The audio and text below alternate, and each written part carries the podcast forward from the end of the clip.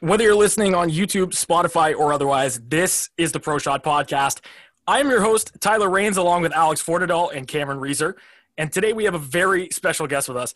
He's a journalist, he's a prospect analyst, and he's one of Sportsnet's best broadcasters. Please welcome to the show, Sam Cosentino. So, Sam, how are you feeling? And thank you for joining us this afternoon. Yeah, doing well. Thanks. Staying safe. So uh, that seems to be pretty good so far. I'm wishing you and uh, you guys and the listeners well. Been some crazy times, and it's been pretty tough to find the escape in sports these days with not too much going on. But we got uh, you know a World Series game here tonight, and hopefully, you know each of the three junior leagues can uh, you know can get moving here at, at, full speed. I know the Quebec League's done a good job in the Maritimes, but uh, be nice to see everyone get up to speed here as we look at the December 1st date for the OHL, which is, uh, I think, likely to be moved at some point, and uh, the January 8th date, the new date for the WHL. Absolutely, and we're we're glad to hear that you're staying safe um, through this difficult time. I know that uh, with sports, uh, well, hockey not being on quite yet, it's a little bit tough as well. But uh, yeah, it's like you said. At least we've got baseball now. The first question that I wanted to ask you here is: so the NHL season's been up and down this year since the stoppage of play the draft, and everything in between that. But overall, I wanted to ask you about the playoffs and more specifically about the bubbles in Toronto and Edmonton. Do you feel that they worked well in terms of not only the operation for the games, but player safety? Yeah, you know what? I, I, was really impressed. I know when the idea first came out and they were floating around a bunch of different cities, and I know Vegas was being mentioned as one. And and I thought to myself, I remember having a conversation with Eric Engels, who's our, our correspondent in Montreal, does such a good job covering the Canadiens. And I said, I don't, I just don't see it. I think things are a little too footloose and fancy free over there for, for them to get into a bubble situation. And of course, it, it turned out to be Toronto and Edmonton. And, you know, you have to give um, Steve Mayer and his group from the NHL a lot of credit for making sure that they um, did the best that they could in terms of, uh, you know, the regular creature comforts. Uh, but most importantly, they hit the nail on the head in terms of the safety. You know, no negative tests, able to transition teams from the East into uh, into Edmonton for the for the final, and, and, then actually award a Stanley Cup when I don't think uh, at the start of it many people thought that would happen. So they did an amazing job in that regard. I know there's been some articles that have come out since that time uh, detailing some of the things that that players thought that they could have done better. Um, but you know, I think it was a real a real success uh, for them having given out the cup. And you know, if you ever have to get into this situation again, you have a real good blueprint on which to to work on moving forward.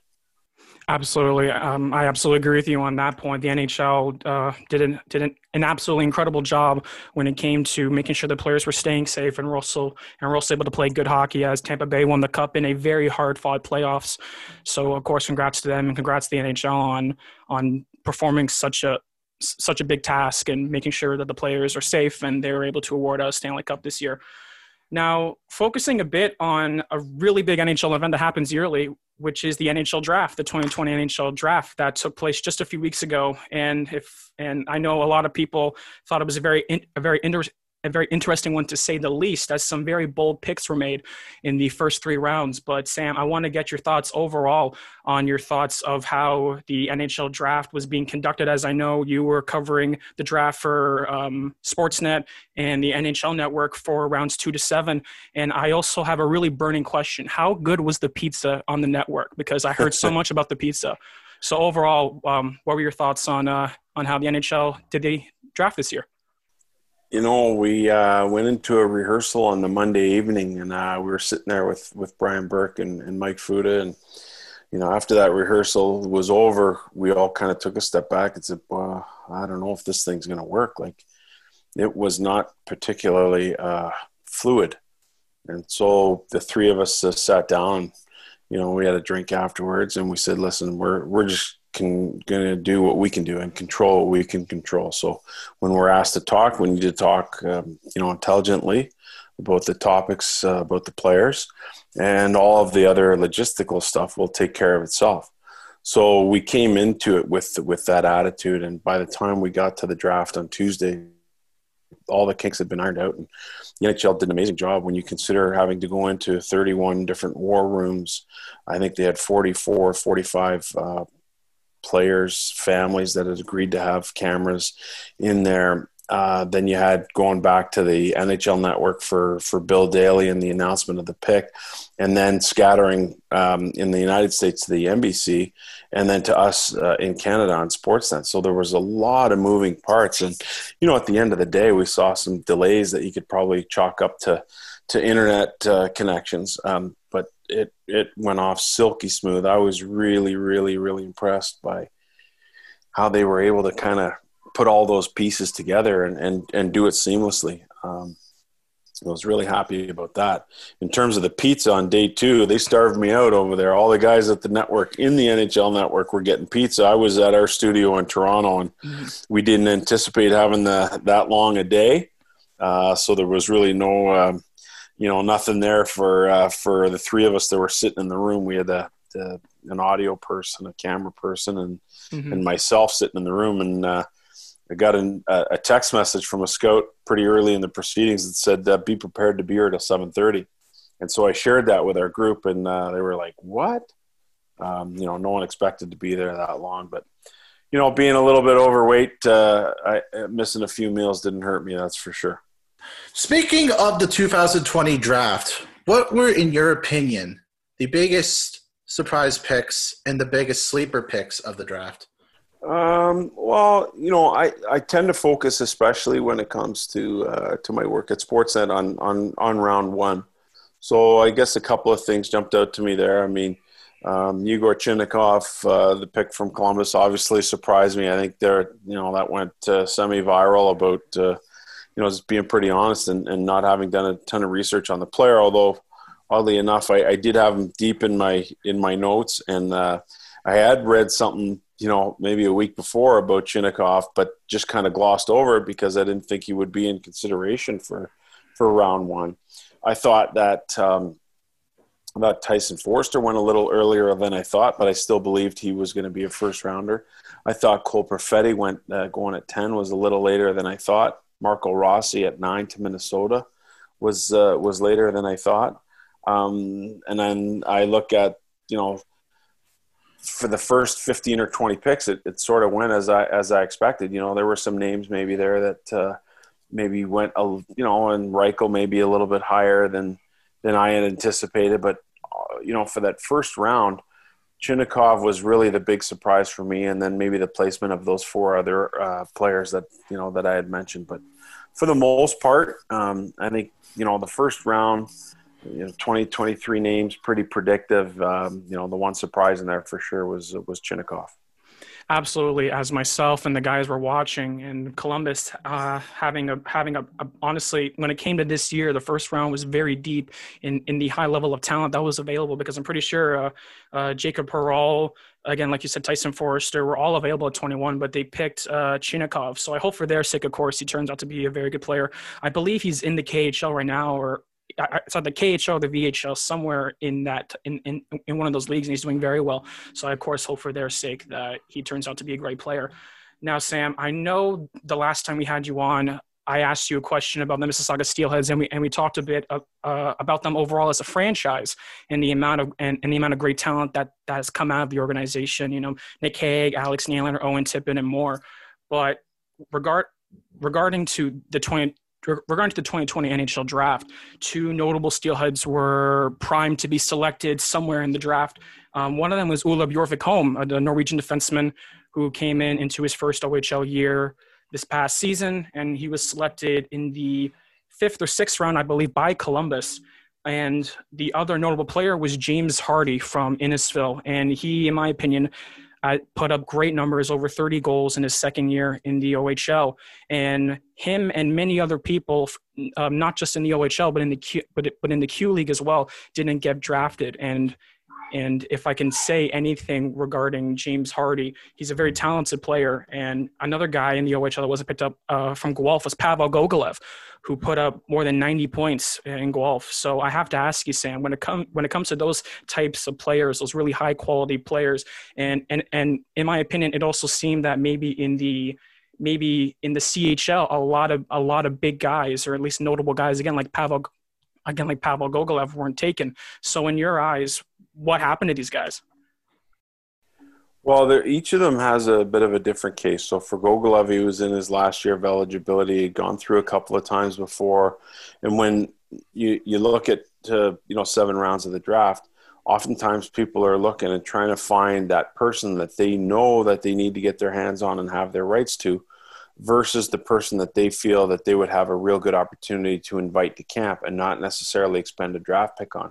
So I think Gogolev fits in that category. You know, he'd been to a camp, uh, two camps previously, um, and then with that 96 point season with Guelph, people thought, all right, well, in his last year of eligibility, for sure, someone's gonna gonna take a look at him. Um, there are times though when you look at a player and you say to yourself, okay, some of the deficiencies in his game those are the things that stick with you and they last. And so at, at times the book kind of closes on players like that and they don't get the opportunity to, to, you know, say that they've got a new slate and they're doing things differently and they've grown and they've learned and they've become maybe that late bloomer type like Gogolev. So, you know, his case is entirely different. There's no doubt he'll get a chance uh, to go to a camp and, and in my mind, he'll, he'll end up playing pro here in North America, at least give it a try for a while, and then whatever is presented to him thereafter uh, will be, and, and that may very well end up being in the KHL. So I look at Bjorgvik-Holm in comparison to James Hardy, and I say Bjorgvik-Holm plays in a position that's more highly coveted than where Hardy plays, and so you see a lot of things in Bjorgvik-Holm's game that year that you like, and you know that he's a defenseman, and so you're saying to yourself, okay, I can see why he was picked 100 and 43rd, 145th, whatever it was by Columbus. So then you compare that to James Hardy. I think he had 34 goals this year with Mississauga, and a lot of people looked at his play and said, "All right, he he can do that." But we feel that there are many deficiencies in his game aside from that. Um, maybe so much so that we're we're not going to expend a draft pick on him. We're going to see how he continues to progress and see if he can take care of business you know, away from the puck, the details of his game, the defensive side of his game that uh, many scouts that I talked to felt were lacking in his game. Now, having said that, it can go two ways for a guy like Hardy. You can kind of hang your head and, and kick your lower lip around and be upset and, and be mad at the hockey world, or you can use that as motivation to continue your hard work and to continue improving in the areas in which you need improvement. I think for Hardy, he's going to take that second road and lean on the coaching staff of Jim, James Richmond and, uh, Jeff Krizakos there in, in Mississauga to kind of work on the areas of his game that need work. Um, he was a big topic for conversation for me in games that I watched in Mississauga simply because of that goal scoring prowess and how it is a difficult element to find. Um, but obviously, the you know 31 teams looked and said, "All right, there are too many deficiencies otherwise for us to take that chance." Uh, and again, it doesn't mean that you're not going to get a chance down the road. Look at Pavel Gogolev; he was very highly thought of, you know, going into this draft. And Igor Sokolov was drafted out of Cape Breton. You know, the guys who have been through second and third times often get drafted now when they when they didn't before if they can show that that type of progression. So those are, you know, kind of the guys I, I look at there, um, and just how you compare them and and and see maybe the different routes or the different ideas that scouts are thinking about when it comes to those players. And so, um, you know, again, for James Hardy, I hope he takes the second road. I hope he really leans on on the resources available to him in Mississauga to continue his uh, his play away from the puck, his play defensively, yet continue to be a prolific goal scorer. So, speaking of players who didn't get drafted, I wanted to get your input on a player we here at ProShot have been very, very high on. That player is top 2022 draft prospect Shane Wright from the Kingston Frontenacs. So, as we know, he just played his first full season as an exceptional status player. So, we wanted to ask you what type of player would you describe Shane Wright as, and what can we expect from him going forward? Well, he's supremely mature. That's the first thing that, that sticks out to me in my experiences with Shane. I mean, even going back to his minor midget days, uh, I awarded him uh, with the GTHL Player of the Year at the OHL Cup banquet, and you could tell pretty quickly that uh, you know he wasn't a kid who was a 14 or 15 year old kid. He was mature well beyond his years, and so when I'm looking at Shane, that's the that's the very first thing that sticks out in my mind, and so. At that point, you're saying, "All right, well, what kind of player is he?" And I think the first half of the season, you you understood that he was a good player, um, and I think there were some question marks. Is this guy an exceptional player? And then as the year wore on, he got comfortable playing with Zayde Wisdom, and then Martin Chromiak comes over after the World Juniors. That line turns out to be one of the best lines in all the CHL, not just the Ontario Hockey League. But Shane had a lot to do with that in driving the play. For whatever reason, maybe it was you know, the comfort level he was feeling, maybe it was understanding what Kurtis Foster was was preaching to him, maybe it was the chemistry, you know, with the line mates. For whatever reason, in the second half, he looked like that exceptional player. He was that good. You know, and I talked to a couple of coaches in the Eastern Conference and just to get their assessment of what they thought of the player. And most of them felt that he was a really good player in the first half, but he was an exceptional player in the second half. So I think Shane is one of those guys who really can do it all. He can win faceoffs for you. He can score off the rush. He can play the you know the half court game if you want him to play the half court game and, and work off the cycle. He's a big body kid, extremely mature. Um, likes to be challenged by the by the coaching staff to get better on a daily basis. Uh, I think he's really well aware of what his responsibilities are when he doesn't have the puck, um, but a really really smart player. So I'm looking forward to the, the, opportunity to watch him again this year. I know he's been working hard uh, in terms of his off season stuff and preparation. Um, that window obviously will have been extended and that will give Shane more time than any of the other exceptional players have had to prepare for their second season. So, you know, in, in a normal 68 game regular season, I would have projected Shane to, to put up 100 points, depending on what that season looks like. Uh, if and when it starts in December, if not in January, you know, I'd have to say that a two point per game uh, projection on Shane is, is definitely not out of line and we were talking about Shane Wright, and how uh, he had an, ex- an, amazing, exceptional season. Whether it's the points that he put up, his work ethic, overall, I just think he's an amazing player. And I think that the three of us, especially, have thrown around the words franchise-changing player. Now, usually when we talk about franchise-changing players, we think of guys like Sidney Crosby, Alex Ovechkin, Connor McDavid. With it may be a little bit early, but with the way that Shane Wright plays so far, would you see him as a franchise changing player? Well, I think so. I think that same term was was used for Alexis Lafreniere too. And Lafreniere isn't the dynamic player that a MacKinnon is or that a you know that a Connor McDavid is, but he is definitely a player that's going to step right in right away and be able to produce points.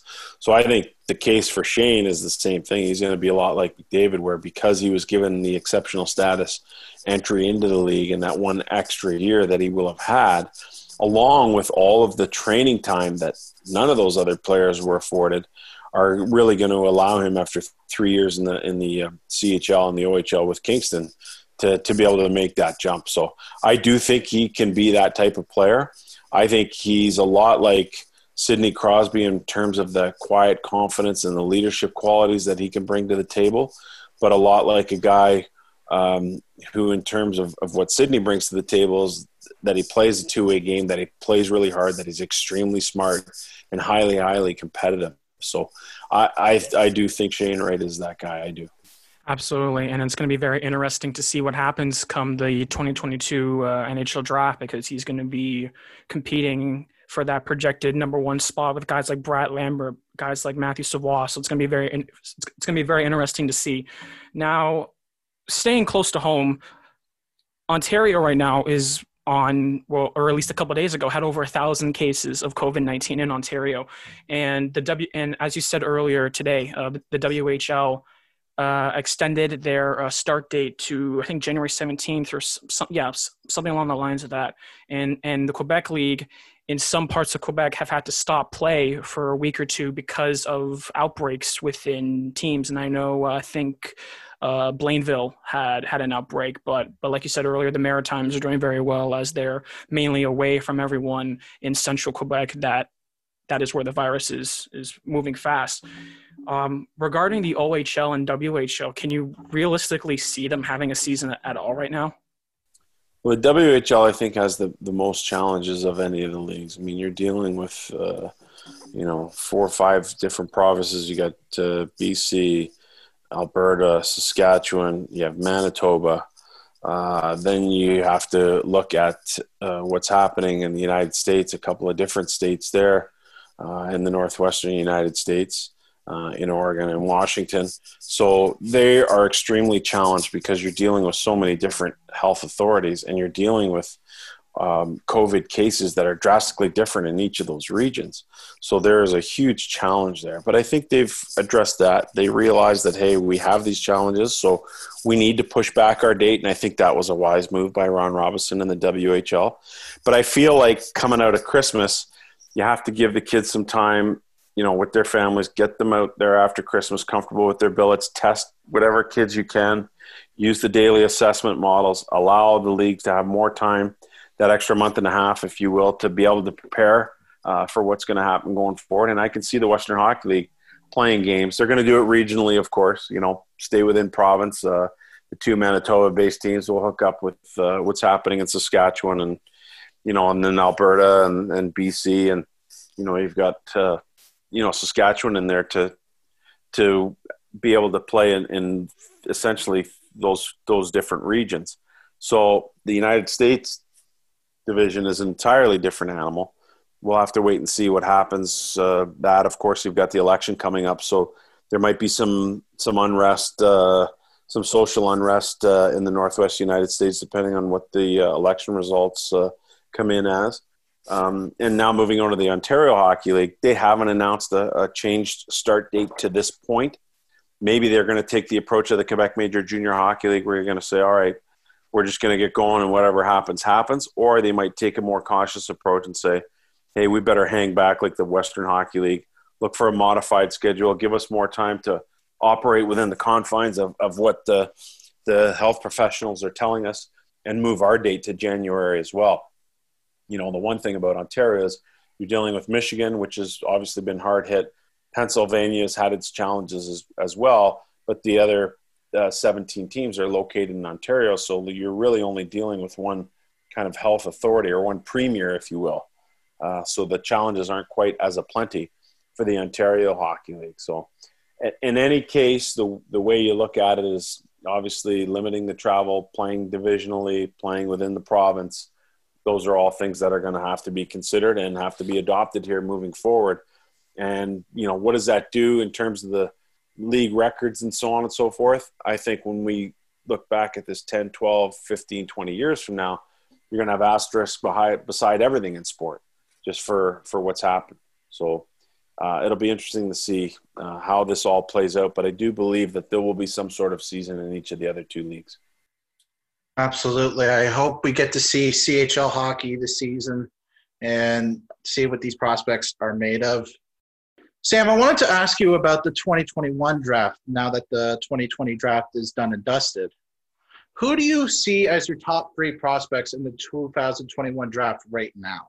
Well, Aatu Räty is the guy that, that many people are talking about as being that that kind of centerpiece guy, that that main guy. You know, he plays in Finland. Finland's had a real good run here the last five six years in, in terms of uh, you know producing high end players. Um, but really, there's a lot of good guys. I mean, Carson Lambos uh, plays in Winnipeg. He's a really good player. Dylan Guenther plays in Edmonton. Brandt Clarke and Barrie. You look to Zachary Bolduc uh, and Zach L'Heureux uh, that are playing out in the Quebec Major Junior Hockey League. So I, I, think it's pretty wide open. And we got the third edition of the Hughes in Luke Hughes. Um, but right now, I think Räty's probably the guy who's sitting at the top of that list right now. Make about Mason McTavish or Brennan Othmann, who I watched going back to his days in Don Mills. Um, I mean, my goodness, there's there's another wealth of talent, and there's pretty good um, talent right across each of the three uh, leagues in the CHL, which is obviously what I'm more focused on. So, um, you know, you got Cole Sillinger out west.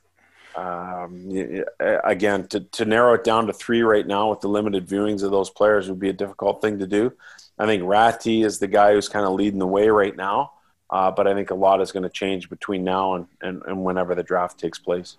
Absolutely. Next year's draft is going to be very interesting indeed. And and just like you said, we have guys uh, when it comes to the CHL, we have guys like Dylan Guenther and many more. And it's going to be very, very interesting to see um, who goes first overall or, or, or, or, who even goes in the top three. It's going to be very interesting. But next year should be a very, very good draft class.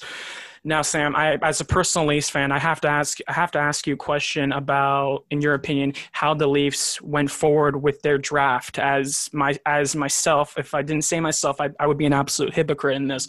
But I personally thought we were going to make maybe focus more on defense, and I, of course, had this mindset before we before the Leafs made those big moves, getting TJ Brodie, who just came off from Calgary in free agency, and Zach Bogosian, who just came off of winning a Stanley Cup with Tampa Bay, I believe. So, in your opinion, um, how like when it when it comes to the quality players and the prospects that they, they got, and they got some pretty good and they got some pretty good ones. A lot, a lot from uh, Europe, which funny enough. But in your opinion, what did you think of how the Leafs tackled their uh, their picks so far?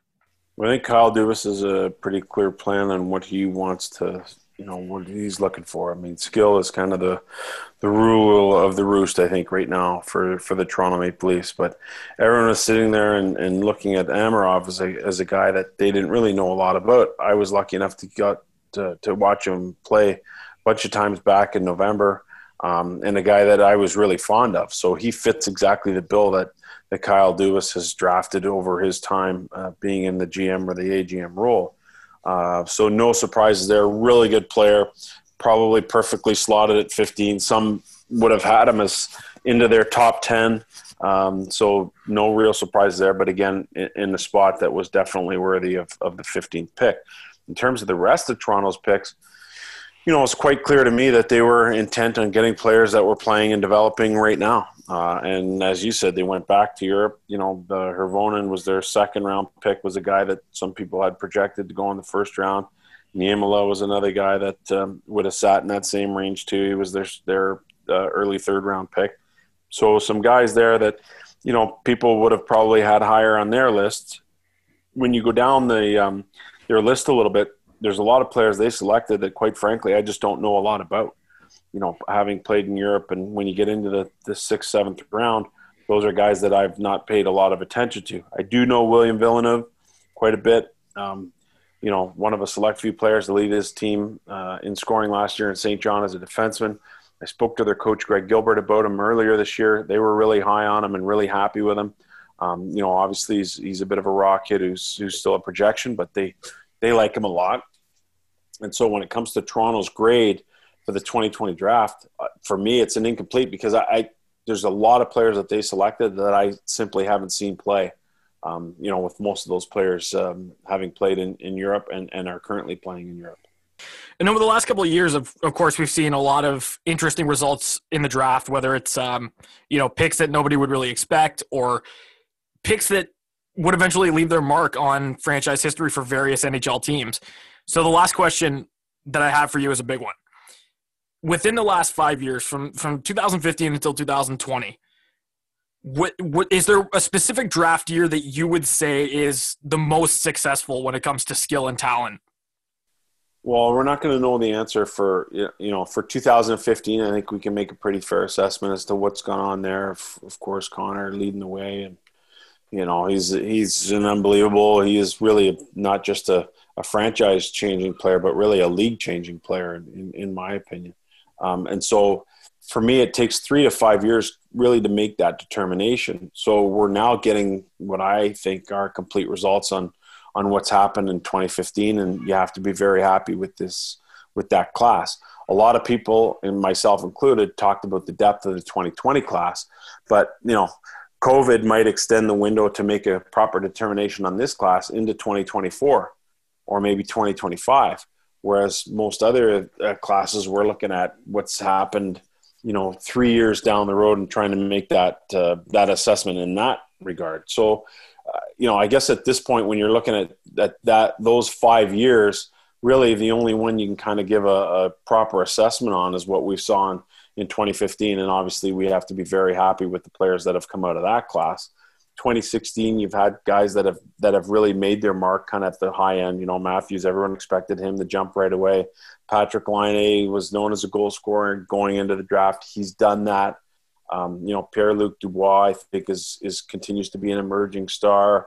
Um, you know, Puljujarvi, he's a guy we can't really even get a proper read on yet, but we may be able to here in the near future.